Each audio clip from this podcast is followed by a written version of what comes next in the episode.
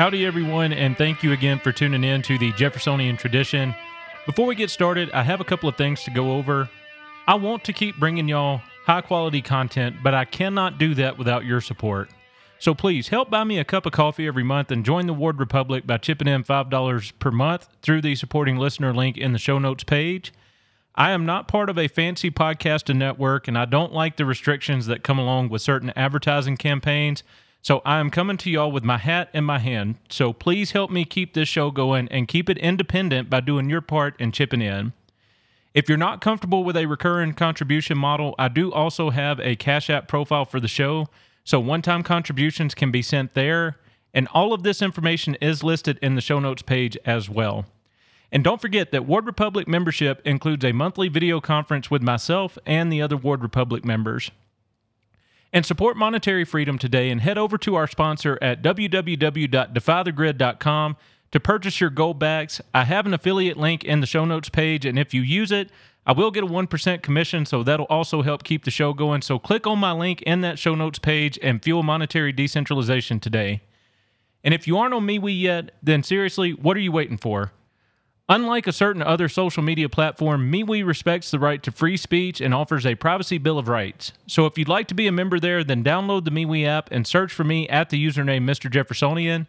The show group is private, so we must be contacts before I can send you the group invite. With all of that fun stuff out of the way, let's now turn our attention to the topic for today's episode. All right, and today we are going to be wrapping up our senatorial series, this time with an essay from the devil himself, Alexander Hamilton. This is Federalist number 65. It was from the New York Packet on Friday, March 7th, 1788. And Hamilton starts off To the people of the state of New York. The remaining powers which the plan of the convention allots to the Senate in a distinct capacity are comprised in their participation with the executive in the appointment to offices and in their judicial character as a court for the trial of impeachments. As in the business of appointments, the executive will be the principal agent. The provisions relating to it will most properly be discussed in the examination of that department. We will, therefore, conclude this head with a view of the judicial character of the Senate. A well constituted court for the trial of impeachments is an object not more to be desired than difficult to be obtained in a government wholly elective. The subjects of its jurisdiction are those offenses which proceed from the misconduct of public men or in other words, from the abuse or violation of some public trust. They are of a nature which may, with peculiar propriety, be denominated political, as they relate chiefly to injuries done immediately to the society itself. The prosecution of them, for this reason, will seldom fail to agitate the passions of the whole community, and to divide it into parties more or less friendly or inimical to the accused. In many cases, it will connect itself with the pre existing factions and will enlist all their animosities, partialities, influence, and interest on one side or on the other. And in such cases, there will always be the greatest danger that the decision will be regulated more by the comparative strength of parties than by the real de- demonstrations of innocence or guilt. The delicacy and magnitude of a trust which so deeply concerns the political reputation and existence of every man engaged in the administration of public affairs speak for themselves. The difficulty of placing it rightly in a government resting entirely on the basis of periodical elections will as readily be perceived when it is considered that the most conspicuous characters in it will, from that circumstance, be too often the leaders or the tools of the most cunning or the most numerous faction, and on this account can hardly be expected to possess the requisite neutrality towards those whose conduct may be the subject of scrutiny.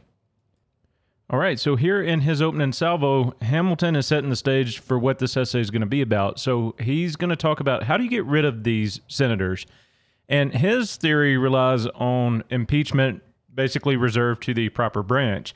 So he doesn't really address the Senate gets to be the judge in its own case. So if a senator is going to be impeached, then his fellow senators are going to be the ones who get to judge him. He does not address that. I wish he would have. But again, notice what he's doing. Just like so many of the other Federalist essays that we've read, a Federalist point of view, not necessarily Federalist as in fe- actual Federalist essays, but from the Federalist point of view, think about what he's doing here. He's saying that, look, if you trust it to the House, these people are just going to be the representatives of the most numerous and cunning faction. So again, he was very elitist, very, very elitist, and he thought the common mob was nothing better than a rabble. So Hamilton is saying you cannot trust this power to the House of Representatives because the people are going to be led astray and they're just going to get rid of senators for the sake of getting rid of senators. I think he's wrong there because the power to appoint senators was given to the state legislatures, not the state societies as, as a body politic, but the state legislatures. So the state legislatures could have been shielded from some of the excesses of democracy. And had the senators started acting contrary to the instructions of their state legislatures, then the state legislature has the autonomy and the independence to go in there and remove them. That's how it should have been set up, in my opinion. Unfortunately, that's not what we got. But this, I, am highlighting this because, again, that's what the Federalists turned to over and over again. They said, look, we just have these state demagogues, and they're just going to obstruct it just for the sake of obstructing it because they don't like it anyway.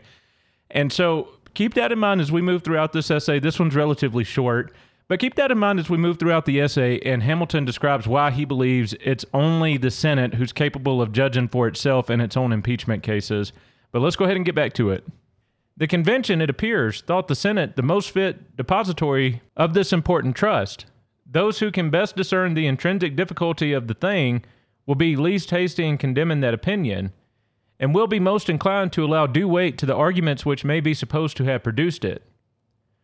What, it may be asked, is the true spirit of the institution itself? Is it not designed as a method of national inquest into the conduct of public men? If this be the design of it, who can so properly be the inquisitors for the nation as the representatives of the nation themselves? It is not disputed that the power of originating the inquiry, or in other words, of preferring the impeachment, ought to be lodged in the hands of one branch of the legislative body. Will not the reasons which indicate the propriety of this arrangement strongly plead for an admission of the other branch of that body to share of the inquiry?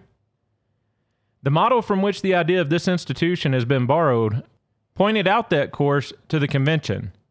In Great Britain, it is the province of the House of Commons to prefer the impeachment and of the House of Lords to decide upon it.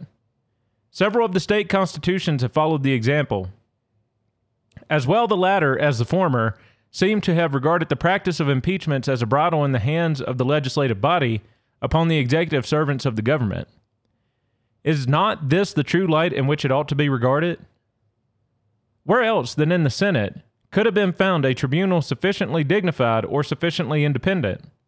What other body would be likely to feel confidence enough in its own situation to preserve, unawed and uninfluenced, the necessary impartiality between an individual accused and the representatives of the people, his accusers? All right, and so this is what I was alluding to earlier. So here Hamilton is saying, look, the convention thought it wisest to place the power of actually removing senators in the office of the Senate itself. He does not address any of the negative aspects of that as far as conflict of interest or people are going to side innately with themselves, right? So the Senate, because other senators don't want to be removed, they're never going to vote to remove somebody else. That's my opinion. I think time has definitely proven that correct. So it's interesting too because he asks towards the end of this, he says, What other body could have confidence enough in its own situation? Basically, what other body can be independent enough to do this? And it's interesting because the Federalists, that was the primary reason they wanted to have a completely independent judiciary so that they could interpret laws with no fear of reprisal, no fear of removal, so on and so forth, or very little fear of removal. Now, Hamilton does address that particular question. He's going to go on to ask should or could the Supreme Court have been relied upon to have this authority or been entrusted with this authority? So it's interesting because this is exactly what the Anti Federalists feared that the Senate would become so independent that they could never be removed. A lot of similar arguments to what they said about having an independent federal judiciary. But Hamilton is saying, no, no, no, no. This is a good thing. This is actually a wonderful thing because these men are so independent in their station. We can always trust them to do the right thing. And if any of them need to be removed, look, the popular house can bring the charges but then the Senate itself can remove their co conspirators whenever they have done wrong. And that just hasn't been how it's played out. I, I, mean, it's not been how it's played out at all. As a matter of fact, since the ratification of the Constitution, there have only been 15 senators ever expelled. Uh, one of them was William Blount. He was expelled in 1797, and the charge brought against him was anti-Spanish conspiracy slash treason. And then the other 14 senators were all expelled during the War for Southern Independence. So, understandable why it would happen then if those states had seceded. I'm assuming some of these senators may not have even been expelled except for in name because they, they probably resigned, if I had to guess. But so throughout the entire period since 1789, only 15 senators have been removed, and 14 of them were removed during the Confederate War. So let's go ahead and get back to the essay. But again, I think this proves that Hamilton is he's a liar, he's a snake, and he cannot be trusted when he talks about how these men are going to behave once they hold offices of power. And that reflects, in my opinion, directly on him because of how he behaved. But let's go ahead and get back to it. Could the Supreme Court have been relied upon as answering this description? It is much to be doubted whether the members of that tribunal would at all times be endowed with so eminent a portion of fortitude as would be called for in the execution of so difficult a task, and it is still more to be doubted whether they would possess the degree of credit and authority which might on certain occasions be indispensable towards reconciling the people to a decision that should happen to clash with an accusation brought by their immediate representatives. A deficiency in the first would be fatal to the accused, and the last dangerous to the public tranquility. The hazard in both these respects could only be avoided, if at all, by rendering that tribunal more numerous than would consist with a reasonable attention to economy. The necessity of a numerous court for the trial of impeachments is equally dictated by the nature of the proceeding. This can never be tied down by such strict rules, either in the delineation of the offense by the prosecutors or in the construction of it by the judges, as in common cases serve to limit the discretion of courts in favor of personal security. There will be no jury to stand between the judges who are to pronounce the sentence of the law and the party who is to receive or suffer it. The awful discretion which a court of impeachments must necessarily have to doom to honor or to infamy the most confidential and the most distinguished characters of the community forbids the commitment of the trust to a small number of persons. These considerations seem alone sufficient to authorize a conclusion that the Supreme Court would have been an improper substitute for the Senate as a court of impeachment. There remains a further consideration which will not a little strengthen this conclusion. It is this the punishment which may be the consequence of conviction upon impeachment is not to terminate the chastisement of the offender. After having been sentenced to a perpetual ostracism from the esteem and confidence and honors and emoluments of his country, he will still be liable to prosecution and punishment in the ordinary course of law. Would it be proper that the persons who had disposed of his fame and his most valuable rights as a citizen in one trial should, in another trial for the same offense, be also the disposers of his life and his fortune? Would there not be the greatest reason to apprehend that error in the first sentence would be the parent of error in the second sentence? That the strong bias of one decision would be apt to overrule the influence of any new lights which might be brought to vary the complexion of another decision? Those who know anything of human nature will not hesitate to answer these questions in the affirmative, and will be at no loss to perceive that by making the same persons judges in both cases, those who might happen to be the objects of prosecution would, in a great measure, be deprived of the double security intended them by a double trial. The loss of life and estate would often be virtually included in a sentence which, in its terms, imported nothing more than dismission from a present and disqualification for a future office. It may be said that the intervention of a jury in the second instance would obviate the danger. But juries are frequently influenced by the opinions of judges. They are sometimes induced to find special verdicts, which refer the main question to the decision of the court. Who would be willing to stake his life and his estate upon the verdict of a jury acting under the auspices of judges who had predetermined his guilt? Would it have been an improvement of the plan to have united the Supreme Court with the Senate in the formation of the Court of Impeachments? This union would certainly have been attended with several advantages, but would they not have been overbalanced by the signal disadvantage already stated arising from the agency of the same judges in the double prosecution to which the offender would be liable? To a certain extent, the benefits of that union will be obtained from making the Chief Justice of the Supreme Court the President of the Court of Impeachments, as is proposed to be done in the plan of the Convention, while the inconveniencies of an entire incorporation of the former into the latter will be substantially avoided. This was perhaps the prudent mean. I forbear to remark upon the additional pretext for clamor against the judiciary which so considerable an augmentation of its authority would have afforded. So Hamilton's saying here he doesn't think that the Supreme Court is going to be independent enough to always maintain a fair and impartial view when it comes to the impeachment of senators or removal of senators. I think he's wrong with that because when he argued in favor of the Supreme Court, he specifically talked about the high level of independence. And Brutus told us, Brutus the Anti Federalist told us that the judges were actually being set up to be so independent as to become independent of heaven itself.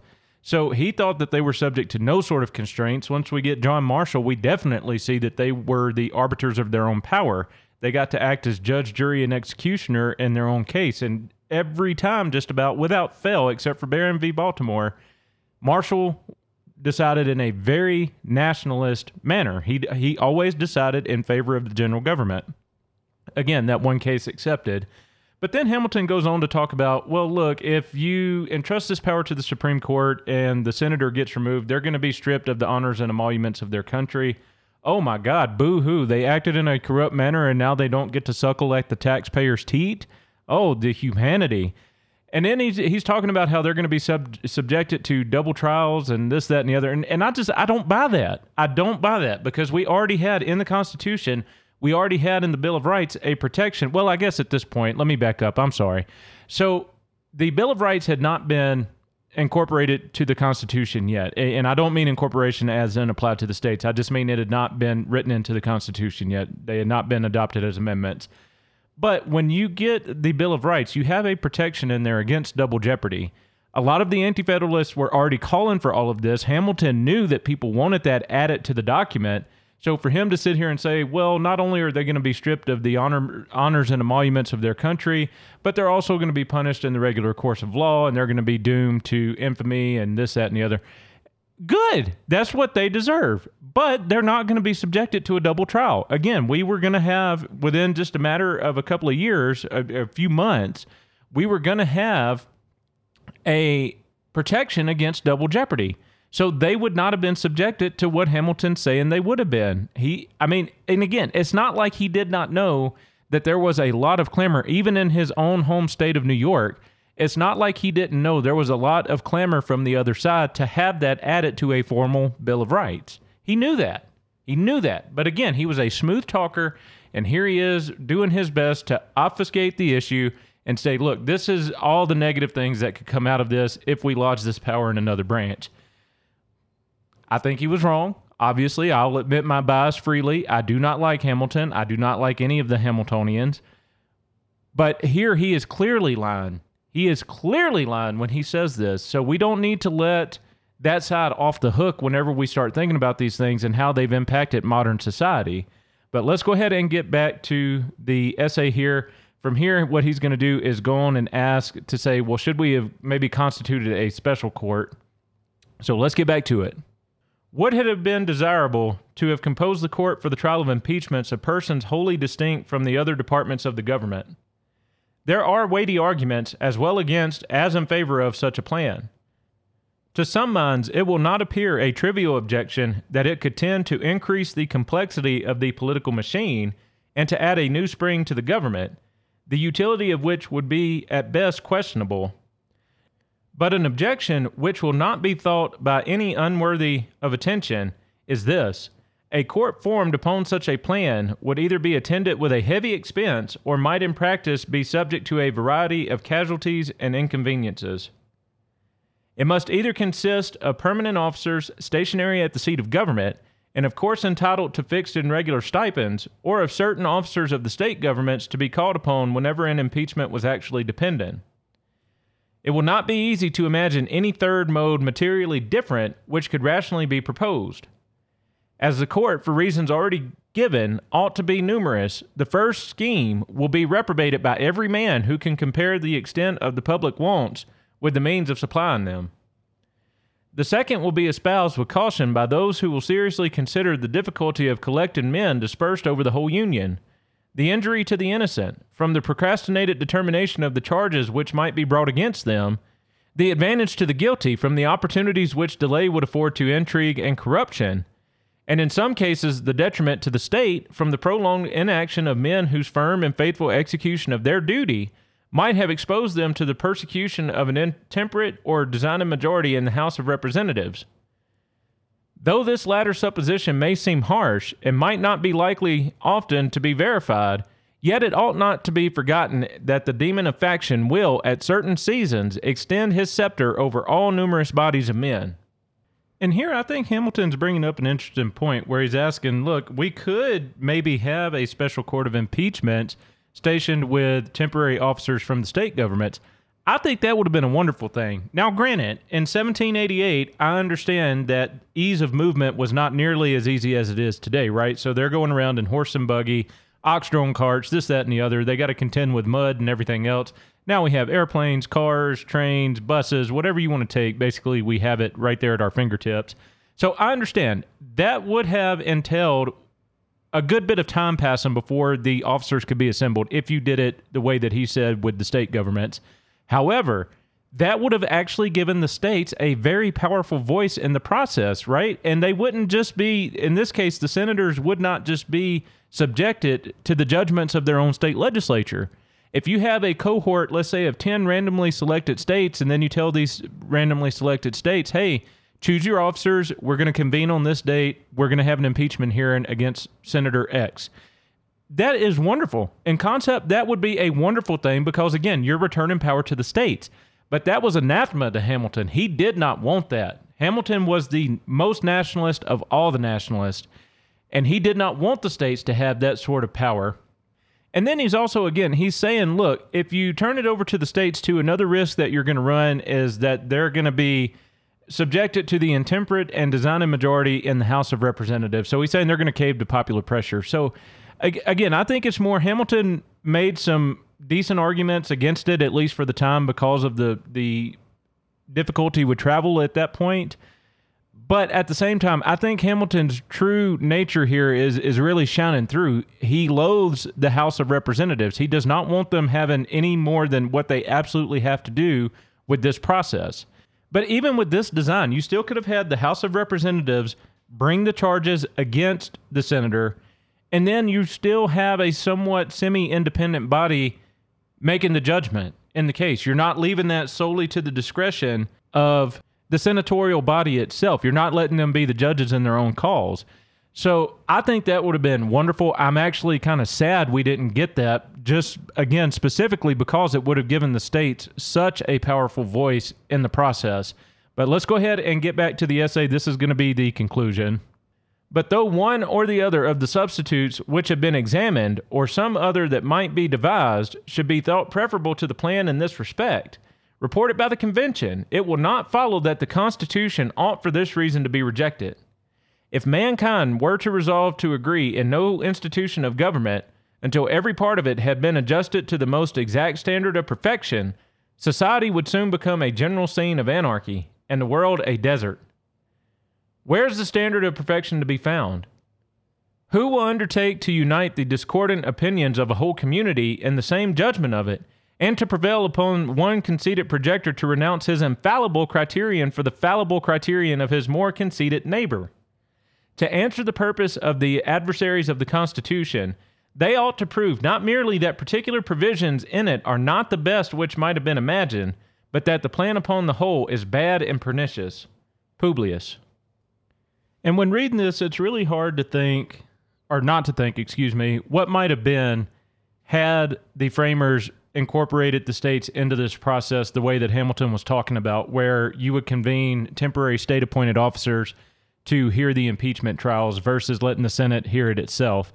It's infuriating to think about that and then put it in context with how different could the Yazoo land scandal have gone? How differently could the Credit Mobilier scandal have gone?